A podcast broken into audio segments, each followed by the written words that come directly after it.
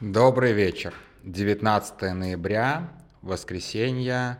С вами «Колыбельная бедных». Меня зовут Дима Трещанин. Всем привет. И сегодня у нас будет, не знаю, эльфийская песня, наверное. Я не смотрел это а, аниме и ничего не могу сказать об этом. И я как человек старого покроя, мы назвали нашу сегодняшнюю статью «Сильмариллион». Вот, и, конечно же, сами там выбираете, кто Феонор, и где, собственно, там, э, кто, кто Маргот, и а, где там спрятаны Сильмарилы, но да ладно, дело не в этом. А, я не буду пересказывать текст, потому что мы его написали, и очень неплохо было бы, если бы его кто-нибудь, прочел. Поэтому, прямо скажем, фактуры из текста я сейчас, наверное, буду там, минимально давать. И больше это такие будут как бы пространные рассуждения о. И настолько пространные, что, честно говоря, я не знаю, какой хронометраж в итоге будет у этой голосовухи. Постараюсь не сильно борщить. А, начну с э, загадочного там мистера или миссис X, которого мы так и не раскрываем. А, кто, собственно, скорее всего устроил слив, а также товар... загадочного товарища Маргота – который, собственно, все это а, так или иначе пытался распределить, скажем так, по людям, которые не очень хорошо относятся к ФБК. То есть реконструирую, и сейчас этого нет в статье, потому что доказательств у нас маловато, а, и это такие версии гипотезы, реконструирую примерно. Да? Человек, который, скорее всего, то есть этого человека могли вполне себе подставить, учитывая как бы общие правила безопасности. Но, опять же, зная некоторые детали об этом человеке, мы можем предполагать, что это действительно был этот человек. А, он действительно имеет отношение к России и известен у себя на родине, скажем так, неоднозначной репутацией. Выдавал себя как, э, презентовал себя как э, сотрудника организации, который не имел никакого отношения, придумывал, врал, ну то есть как бы очень неоднозначно на самом деле. И само по себе удивительно, что Фрираша взяла себе такого сотрудника, но об этом немножечко попозже сейчас будет. Вот. А, и, соответственно, единственный мотив, который мы можем себе предположить, поскольку этот человек не прыгал на начальство никаким образом, это вполне себе корыстный мотив, то есть мотив заработать денег. И я честно скажу, я вот сейчас вспомнил, как я с трудом и с таким вот, как с какой-то болью разводился с э, Радио Свобода. У меня тоже были такие прям мощное такое желание там рассказать всю правду о том, что на этом Радио Свобода происходит. Ну, чушь полная, конечно. А, ну, кто, опять же, кто помнит мою голосовуху про а, Радио Свобода тот поймет, о чем я. А, не Радио Свобода, а тот поймет, о чем я. Ну вот примерно вот так вот прям мне хотелось, хотелось, хотелось, хотелось. И хотелось, естественно, как бы заработать на этом бабла. Ну, тогда я не стал ничего делать, и мне кажется, что это было правильно. Вот, то есть вот как бы желание и отомстить, немножечко как бы поправить свое материальное положение, на самом деле, я думаю, при таком нехорошем расставании возникает у многих.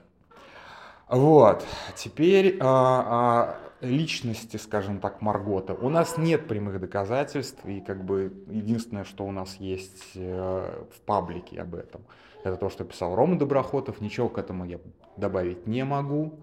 Вот, поэтому как бы когда-нибудь будет наверняка голосовуха у меня про доктора-ректора, но пока не сейчас. Пока не сейчас, пока не время еще.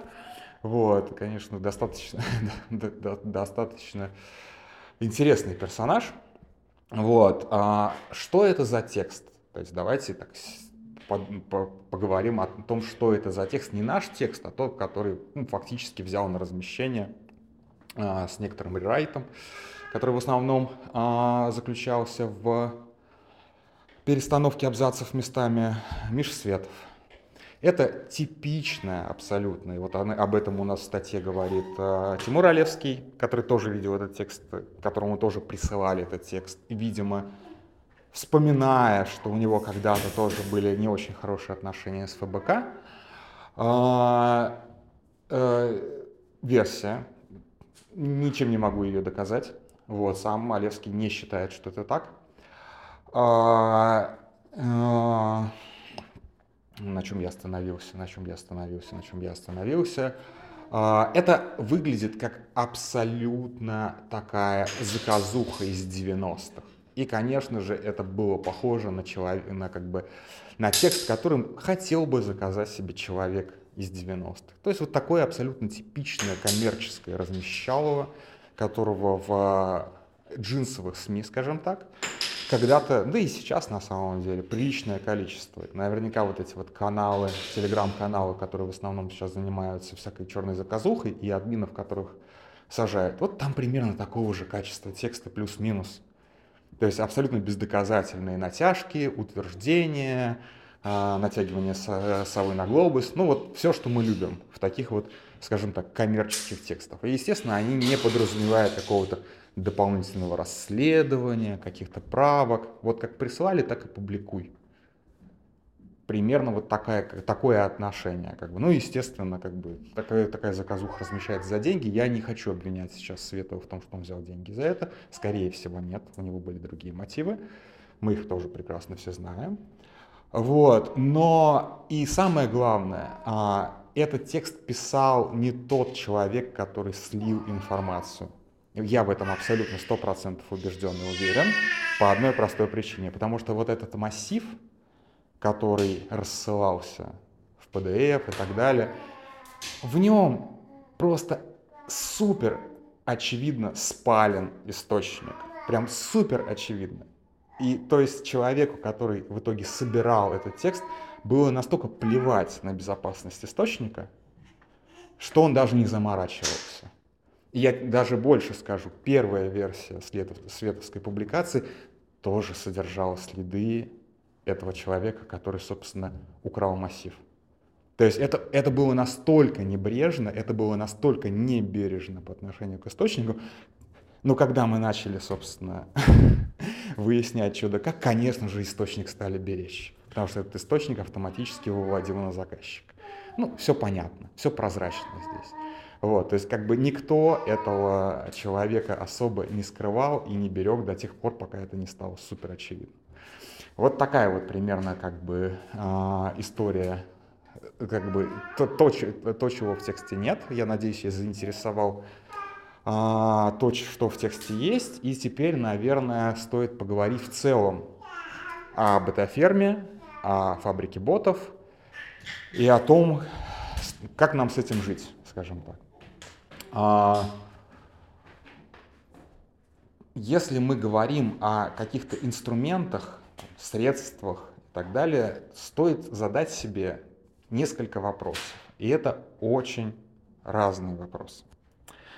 Первый вопрос, когда мы вот подходим к какому-то инструменту, он есть как бы, то есть мы его не изобретаем, он как бы им даже пользуются наши противники или там люди, которые нам неприятны или еще что-то такое. Первый вопрос, который мы должны задать себе, можно ли? То есть, а, и это вопрос этический. То есть, этически оправдано ли в данной ситуации пользоваться этим инструментом? И здесь нет однозначного ответа. То есть вот это вот moral high ground, вот это вот белое пальто, что типа нет, никогда мы не будем этого делать. Это не очень правильная позиция, потому что а, ситуация меняется, а, все меняется, и то, что было аморальным в одной ситуации, становится вполне допустимой в другой. Я не говорю сейчас, что я за или против того, чтобы использовать бета-фермы. Я говорю о ситуации в принципе. Я сейчас приведу не очень хороший на самом деле пример. А, начинается в 24 февраля, да, начинается полномасштабное вторжение, и у Зеленского на самом деле три опции. Оказать вооруженное сопротивление, та опция, которую он выбрал, а, сдаться, а потом вести партизанскую войну, А, и эта партизанская война на самом деле украинцам стоила бы по жизням сильно дороже, чем нормальная конвенциональная война. Почему?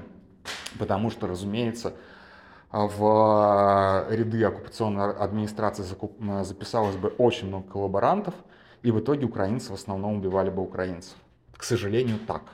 Потому что это так работает. Потому что те там 300 тысяч, которые сейчас платят добровольцам, которые едут на фронт, ну, платили бы людям, которые там шли в полицаи, условно говоря. Ну, понятно, что, и опять же, в наших списках погибших было бы гораздо больше Росгвардии, чем армии. Ну, то есть, как бы, тоже на то же бы выходила та же самая жестокость, просто другой инструмент, партизанская война. Ну и третий вариант, это такой гандийский вариант. Никакого насильственного сопротивления, исключительно мирные способы протеста. Морально высокая позиция, мы не оказываем сопротивления, агрессор, тут только как бы, тут однозначно агрессор, мы только вот ходим, митингуем. А вы скажете, что это идиотизм? Нет, это не идиотизм. Например, так Ганди победил а, британских колонизаторов. Что, вы думаете, Ганди не мог развернуть партизанскую войну, призывать своих людей убивать бриташек? И добиться таким образом, а, в том числе независимости. Раньше даже, может быть, ну, там, позже получилось, ну, получилось бы тоже не, не особо важно. Он выбрал путь а, непротивления злу насилия. Это была как, такая достаточно расчетливая при этом, но такая высоко моральная позиция. Это было круто. А, и на самом деле Зеленский использовал эту опцию в тех городах, которые а, были оккупированы достаточно быстро. А, вы помните, первые там, недели войны проходили массовые митинги под э, украинскими флагами, пели гимн, все остальное. Куда все это делось? Да, никто не проводит сейчас митингов в Мелитополе. Ну, естественно, потому что всех перекрутили, всех пересажали. Эти люди сейчас без сроков, без следствия сидят как где-то по российским тюрьмам, и они даже обмену не подлежат. Вот чем закончилась, в общем-то, а, попытка ненасильственного сопротивления а, вторжению. Достаточно далекий от нас, на самом деле, пример, но режим-то один и тот же. Вот, пожалуйста, три сценария борьбы. Это не значит, опять же, я не призываю сейчас Россию, российскую оппозицию переходить к вооруженной борьбе. Но у нас есть люди, которые выбрали путь вооруженной борьбы с э, путинским режимом. И они вполне себе говорят, да, действительно, вы все лохи, а вот мы с оружием в руках боремся против Путина. Но можно по-разному к этому относиться, но эти люди есть. Да, это вопрос о можно ли. И вот боты. Можно ли использовать ботаферм? Если бы я был на месте какого-то там менеджера, условно говоря, я бы сказал, слушайте, мне кажется, что нет. То есть я бы оппонировал этой идее, и, возможно, меня можно было бы убедить.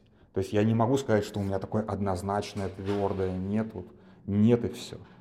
Какие, смотря какие аргументы. Я вполне мог бы быть согласен в какой-то ситуации, что а, боты нужны.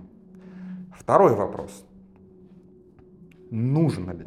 То есть, допустим, мы ответили на вопрос, можно ли утвердительно. Да.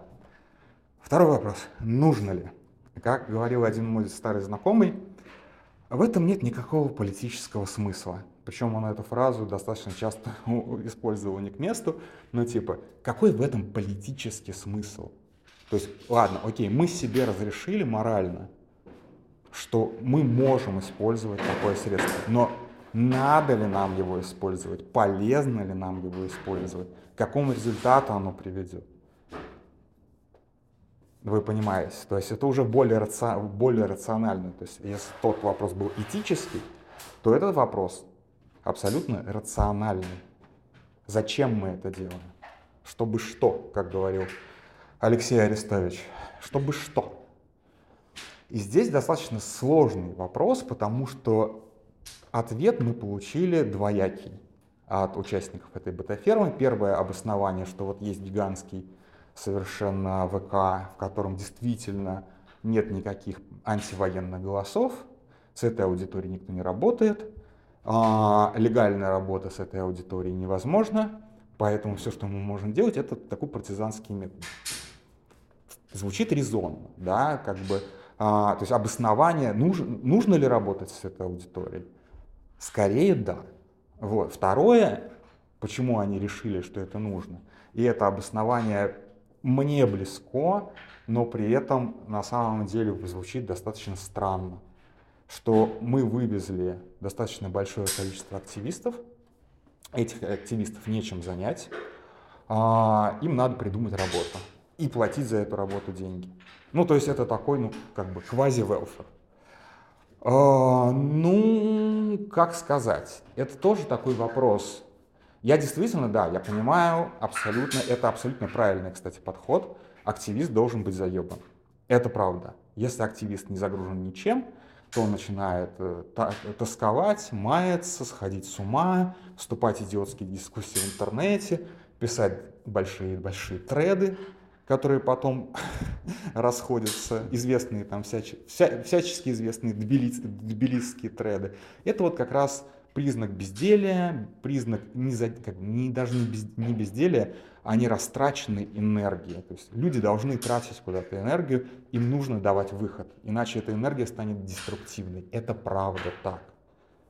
То есть с этим надо работать. Если ты, ты вывез людей, но это половина дел, дела. Ты еще должен придумать, каким образом они не сойдут с ума от просто как бы от, от того, что у них есть дохрена энергия и ее некуда реализовать. И вот, честно говоря, а, не то, чтобы можно было что-то получше придумать. Наверное, можно было. Но опять же, вы понимаете, это первые дни после начала войны. А потом уже как бы это устоявшаяся вещь, ну что, как бы работает, не ломай, что называется. То есть решение может быть не самое удачное, принятое в самом начале войны, а в итоге потом не было пересмотрено стратегически. То есть на вопрос, нужно ли нам это до сих пор, спустя год, например, никто отвечать не стал. Это, наверное, как бы а, такая корневая ошибка. Ну, допустим, как бы мы и на второй вопрос тоже отвечаем «да». Нужно. И можно, и нужно. Третий вопрос. Как лучше сделать. И вот касательно быта-фермы, действительно, это тоже достаточно серьезный такой вопрос, потому что нужно выбрать и тональность общения, и стилистику общения, и э, предусмотреть всякие вещи с точки зрения безопасности. Ну, много всяких нюансов. Я не буду сейчас как бы перечислять, это абсолютно бессмысленно. Ну, и на самом деле одно из самых важных моментов, это, конечно, как мы это будем делать, это в смысле, как люди будут работать. Потому что, вот, ну, например, а, ну, есть разные формы работы. Если мы, как бы, например, установим полный рабочий день и при этом будем притворяться, что это такая типа разовая занятость, но это ложь. Если мы сразу людям скажем, что вот у нас почасовая оплата и сколько, э, сколько можете, столько работаете, и больше никаких гарантий, это немножечко другой подход. То есть как бы надо как-то очень четко договариваться на берегу. А какие ошибки тут были сделаны? Вот как бы вот здесь вот я перехожу прямо к ошибкам и к обвинению. А, первая ошибка была сделана, что если вы это позиционировали внутри себя как некий велфер, как бы к этому опять же там морально не относись, но я понимаю, вот это я как раз хорошо понимаю, для чего это сделано было, почему это было сделано. То зачем вы устроили из этого патагонку? Вот патагонка там зачем? То есть люди были, насколько мы поняли по описанию, люди были недовольны просто завышенными, простите, KPI. Патагонку вообще-то можно устроить вообще на любом месте. И это делает любой, как бы, вот, любой менеджер это может сделать там, на раз. На одну, как, э, от чего получается подогонка, это буквально сделать норму там, типа на 2-3% больше реальной. И все, все посыпется. Это будет как бы нарастая, как долги нарастающим итогом. И люди не будут отдыхать, будут приходить на смену уже уставшими, еще меньше успевать и так далее. Патагонка — это ужасно. В любой работе ее нужно избегать ну, как бы мы сами работаем далеко не в самом щадящем режиме. Вот мы с Максом вот эти выходные просто работали до упаду.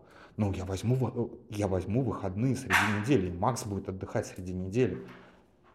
Но если бы, условно говоря, это была другая редакция, например, на «д» начинается, на мягкий знак заканчивается, то там нет. Причем это, там нет, это было всегда. Я там работал два раза же в 2012-2013 году. Там всегда так было. Поработал в выходные, твои проблемы. Ну, по крайней мере, вот со мной так было. Так что, как бы, ну вот. Патагонку можно действительно устроить вообще на любом месте. А зачем? Зачем, если вы это внутри себя позиционируете как welfare? Ну ладно, окей. Вторая ошибка, которую я вообще не понимаю. Допустим, вы это действительно внутри себя позиционировали как средство для обеспечивания работой и неким, как бы, и, нек, и некими небольшими, на самом деле, деньгами, а, ну, в смысле, в расчете на человека. Так-то вообще-то деньги большие. А, небольшими деньгами политических активистов из России, которые уехали от войны. Как в этот коллектив попадает совершенно посторонний человек, который действительно не имеет отношения к России, да еще и имеет далеко не однозначную репутацию среди коллег. Более того, поскольку вы не понимаете ничего в другой стране, вы даже не можете сделать соответствующий security check. Ну вот, как бы Как бы вот как бы кластер фака получается. Патагонка плюс человек, который, в общем-то, не имеет перед вами никакой лояльности и моральных обязательств. И который, возможно, имеет двойную, тройную лояльность. Который работает э, в организации, которая, ну, де-факто, скажем так, не работает, а входит в, в тот круг, который де-факто такой антифбк в той стране, из которой этот человек родом. Ну, то есть вот примерно так, как бы. Зачем вы это сделали? Не очень ясно. То есть как бы здесь я вижу просто, ну, как бы, не системно мож, это оправдать еще можно, но менеджерски, извините, косяк на косяке. И вот именно эти детали, наверное, меня поразили больше всего. А, возвращаясь к моральному выбору, может быть, не совсем ясно и не совсем четкая аналогия, но как вообще в принципе относиться к фабрикам ботов? Вот как бы порассуждать немножечко в таком более конкретном, не абстрактном ключе. А, у Плющева было очень хорошее сравнение с химическим оружием.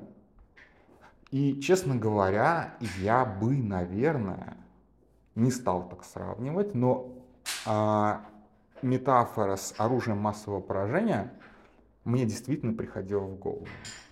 То есть, условно говоря, если бы это было бы возможно вообще в принципе, то, конечно же, стоило бы иметь какую-то конвенцию о недопустимости бета-ферм а, в политическом пространстве.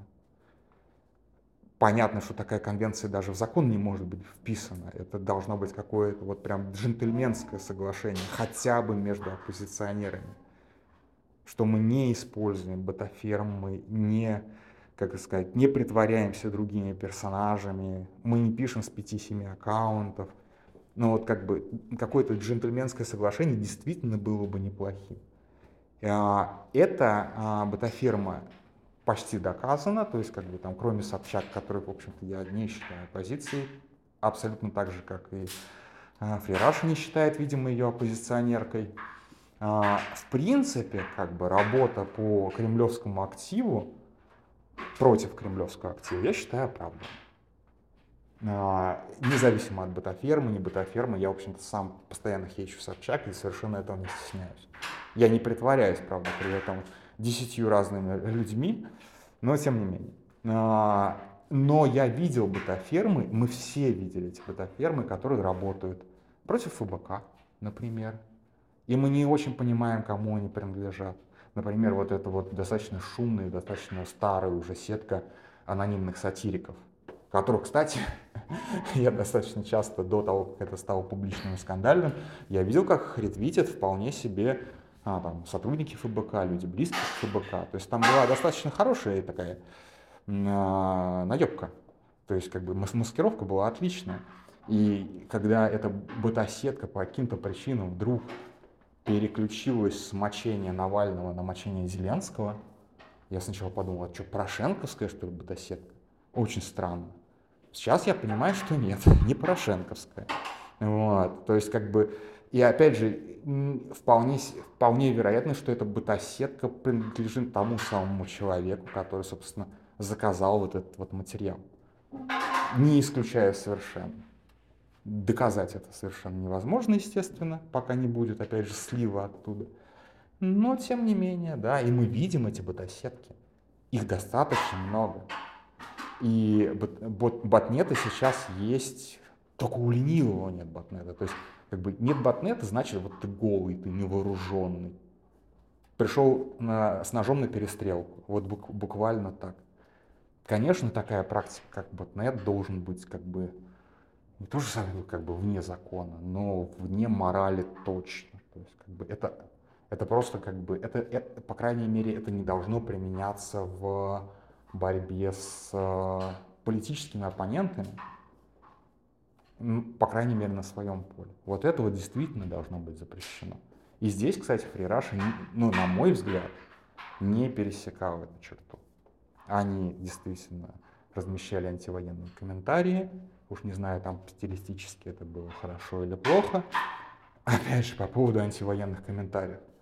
А, поскольку я же изучаю некрологию, я же видел очень много комментариев, написанных одних с одних и тех же аккаунтов, на самом деле, без, без большого палева. Типа там «Гори в аду», «Земля стекловатой», вот это вот все. Там вполне себе есть какая-то украинская бетаферма или бетаферма, которая маскируется под украинскую. Я же не знаю она есть до сих пор, эти боты там до сих пор как бы достаточно активны. Вот, пожалуйста, как бы. Тоже, можно сказать, работа с аудиторией ВК. И это тоже может быть основанием. Что, оста- оставлять, соответственно, аудиторию ВК вот на этих вот злобно-агрессивных ботов, которые, наоборот, настраивают публику провоенно, когда они видят вот это вот земля стекловатой, они, разумеется, настраиваются провоенно. Это нормальное совершенно реакции. Наших бьют, наших обижают. Вот. Ну и, меня особенно, вот как бы, что мне больше всего как бы обидно, что раньше я действительно мог говорить, да, вот я там читаю некрологии, я вижу достаточно много таких вот комментариев, типа а, «Мой Вася погиб напрасно», да, а, ну, я вижу настоящие посты, которые пишут непосредственно люди, у которых погибли там родные и так далее. Но также я вижу комментарии людей, которые приходят пособолезновать и говорят, ох, как же эта война достала бы, поскорее, поскорее бы она закончилась и так далее, вот такие вот вещи. И теперь я не знаю, это настоящие люди написали? Это настоящее мнение людей, которые устали от войны? Или это боты приходили в комментарии? И вот это, наверное, меня больше всего смущает. То есть моя социология, на которую я так, так с осторожностью, но все-таки ссылался достаточно часто, она пошла нахрен. Вот это вот мне прям очень обидно. А, потому что, ну, как бы, ну, не то, что я потерял почву под ногами, ну, да, частично меня как бы пошатнуло в моих выводах. Я теперь ни на что не могу ссылаться, ни в чем теперь не могу, не, не могу быть уверен.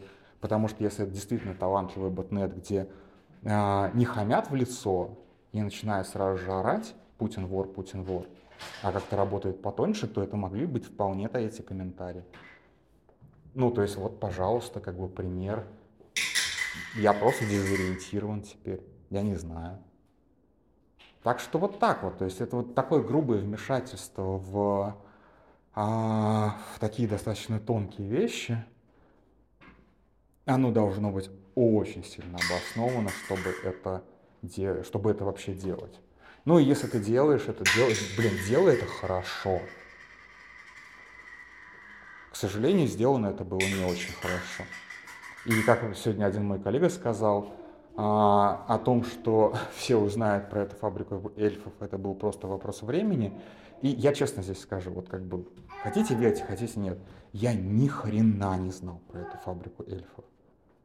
При том, что как бы вот все это было вот на расстоянии плевка, что называется, но у меня вот просто нет привычки спрашивать, а ты чем занимаешься?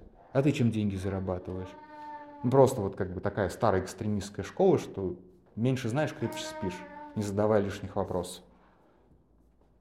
Ну вот, поэтому я и не знал, как бы я не интересуюсь тем, чем занимаются там а, родственники моих коллег. И не буду интересоваться на самом деле. То есть, как бы, с точки зрения безопасности, наверное, это может быть не очень хорошо, но этим должны заниматься специальные люди, которые занимаются именно безопасностью, которые знают все, знают больше, чем следовало. А вот я хочу, как бы, продолжать э, жить в реальности, где я знаю ровно столько, сколько мне необходимо о своих там, коллегах и так далее. Потому что, ну, черт его знает, как жизнь сложится. Вот, и черт его знает, как я могу повести себя в, там, в ситуации столкновения с правоохранительными органами. Поэтому лучше не знать, чтобы лишнего не сказать никому. Вот, поэтому вот так вот. Я ничего не знал. И а, когда выясняется, что вот как бы, опять же, тот же коллега, о котором я сейчас говорил, знал об этой бета-сетке, более того, он непосредственно даже как-то в баре столкнулся с этим источником, источником слива, это очень смешно. Вот, ну ладно, это, это, эту историю мы пока припасем. А, так что вот, вот примерно такая как бы ситуация. Достаточно грустно, что люди понимают, как бы невозможно сделать массовый проект секретным. Разумеется, когда ты набираешь 50 человек, рано или поздно утечет. И, естественно, это утечет не тогда, когда тебе, когда ты к этому готов, а тогда, когда это будет максимально неудобно и еще и будет представлено в максимально невыгодном свете людьми, которые занимаются тем же самым годами. К сожалению, вот так. А к ним никаких вопросов, претензий не, не будет, потому что на самом деле, вот честно, ну они никто. Кроме того, что, кроме такого вот мелкого вреда, который они там наносят, на самом деле никакого импакта, ну, тем более на свержение режима Путина, они давным-давно не оказывают, если когда-либо еще и оказывали. Вот такая вот грустная сегодня история про фабрику эльфов и все, что с ней связано мораль нравственности, белое пальто. На этом все. Спокойной ночи.